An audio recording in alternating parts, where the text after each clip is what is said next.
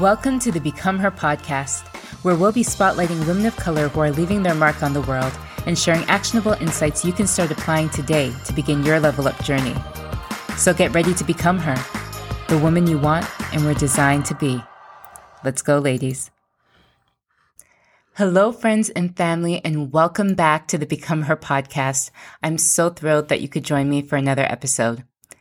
Today, I want to talk to you all about a term I'm sure you've heard quite a few times over the past 12 months, and that is resiliency. The ability to recover from and overcome the difficulties and failures we all encounter in life at some point.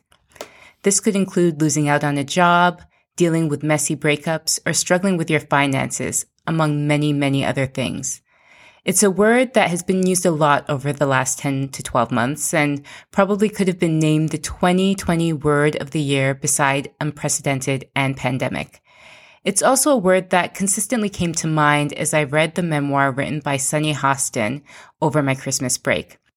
Now, for those of you who don't know, Sunny Hostin is a lawyer and she's also the current co-host of The View on ABC.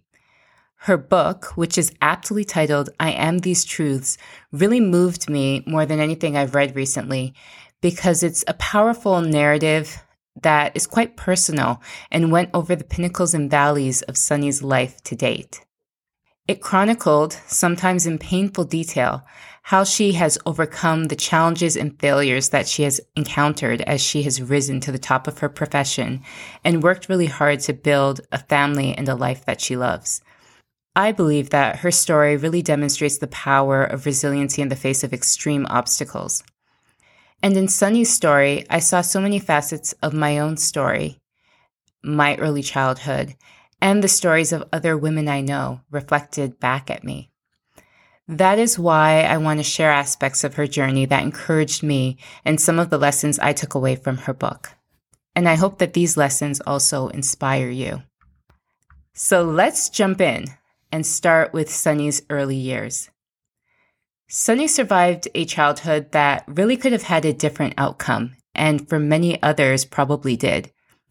Born to teenage parents, Sunny spent her early years in the South Bronx, in New York City, in the projects, in poverty. Sunny was the daughter of a Puerto Rican mother and Black American father. That means that she was the product of an interracial relationship, which was still very much taboo in the late 1960s when she was born. Interracial marriage had only become legal across the states a couple of years before her birth. And her family really didn't have it easy. She talks about how difficult it was for them to even secure an apartment in New York. Apartments that were available when the family called in the morning were mysteriously unavailable once they arrived in all of their multicultural glory. Sunny's mother was eventually able to get them a decent apartment by anglicizing her name and going to the interview with the landlord by herself. So she appeared to be a single white woman. Without her black husband and biracial daughter there, she was able to secure an apartment in a better part of town. But housing wasn't the only issue. Sunny was exposed to violence at a young age. When she was just in elementary school, so she was very, very young, she witnessed her uncle being stabbed in front of her. And she had to help keep him from bleeding out in her bathroom until the ambulance arrived. So, in addition to being surrounded by poverty and bigotry, she had to deal with violence. And all of these things could have made her apathetic or hardened her. But Sunny, like all of us, was much more than her circumstances. She had innate intellectual gifts that were noticeable at a young age. Her second grade teacher saw that she had an aptitude for learning and after testing her, recommended she skip from the second grade directly to the fifth grade. She graduated elementary school at 12 and high school at 16. For someone like Sunny, it could have been easy to stick with the status quo, not push herself and dream bigger dreams, and think that, you know what, this is as good as it gets. However, with her parents and teachers and her own determination, she proved that we cannot define ourselves by temporary circumstances. we need to fight to define our circumstances and make them serve our greater purpose and what we're trying to achieve in life. And as I was reading this, I wondered how often do we settle for what seems easy or attainable, the well traveled path?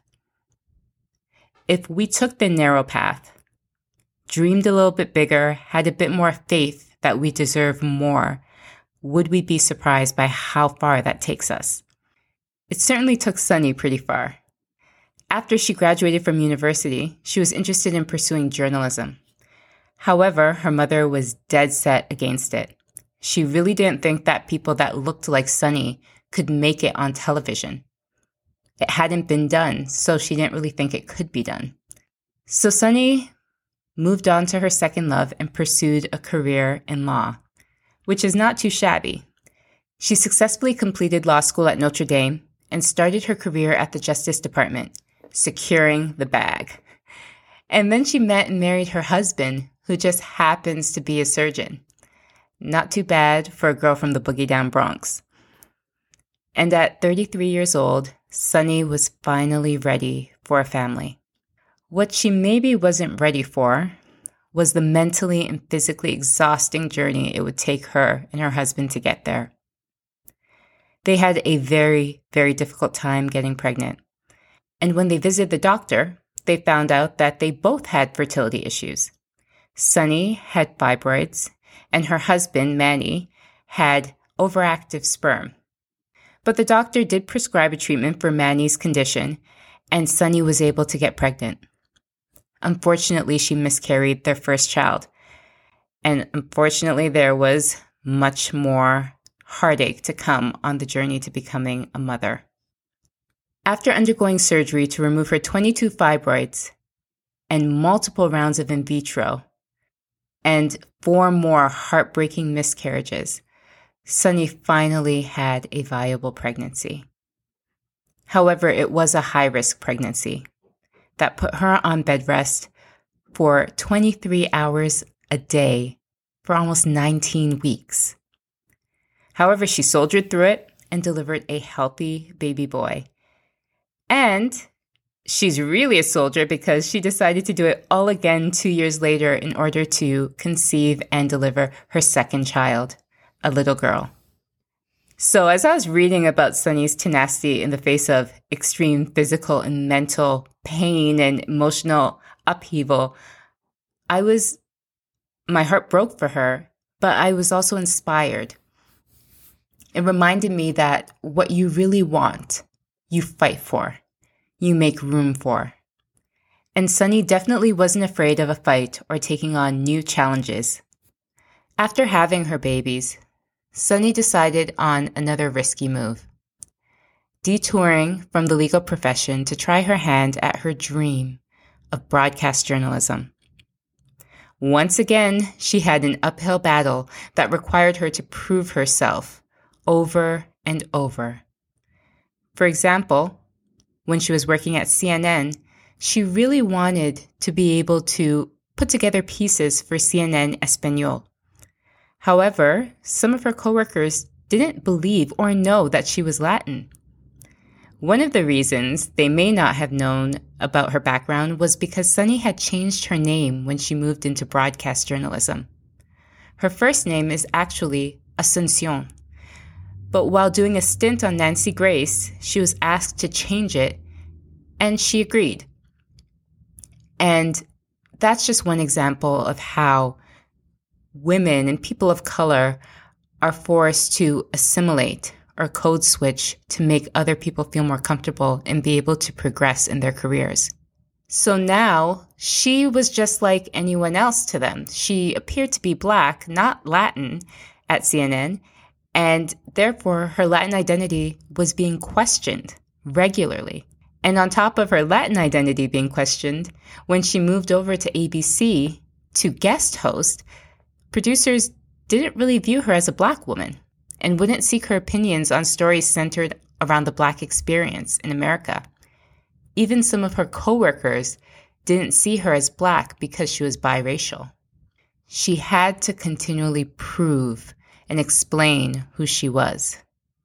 On top of all of that, because it's really piling up here, Sunny had multiple executives tell her she didn't have what it takes to anchor a show. And she dealt with slights, mistreatment around the office, even at ABC. When she was made a permanent chair at the table, they didn't officially announce her as they did with other people. She wasn't given a dressing room on the floor with all of the main co hosts until she had to ask for it. And last year, a senior executive at ABC was fired for making racially insensitive and racist comments about a number of on air talent. And one of the people that she made these slurs about was Sunny. She called her low rent, which is a reference to her humble beginnings. So this was definitely not in Sunny's head. She had to navigate a lot of microaggressions in the workplace. But Sunny's a hustler. She used all the tools at her disposal her connections, her legal mind, her tough mentality to climb her way from Court TV to Fox News to CNN and finally ABC. So she took this all in stride and has pushed forward. She's still waiting for that official announcement that marks her as the co host, a permanent co host on The View. But whether or not it comes, she's definitely secured her spot in television history. So, to sum it all up, you are more than your circumstances. You have to believe it. Have a vision, write it down, and go after it. And accept help along the way. Number two, don't give up easily. As I'm learning every single day, resiliency is a muscle. It gets stronger, which makes us stronger. There will always be an obstacle that we need to overcome. And the more we build up that muscle in small situations and big, the more easily we can tackle these challenges as they come at us. And finally, be willing to course correct. Don't get stuck in a life that you don't want or that you have outgrown. And when you're taking the narrow path and you run into trouble, don't automatically assume that you've made a mistake. Sometimes we're simply learning lessons. Because as I've learned, it may not always be easy, but it's usually possible. We can't always control what life throws our way, but as everyone says, we can decide how we react to it. And if we remember to use our gifts, our resources, and our support systems and allies to help us rebound and reset, it's no longer a matter of if we'll win. It's when. Thank you so much for joining today's podcast. If anything you heard resonated with or inspired you, please leave a review and be sure to share this podcast with your friends and family. As you go through this week, remember to stay humble, stay grateful, and stay grinding. You've got this and we've got each other. Till next time.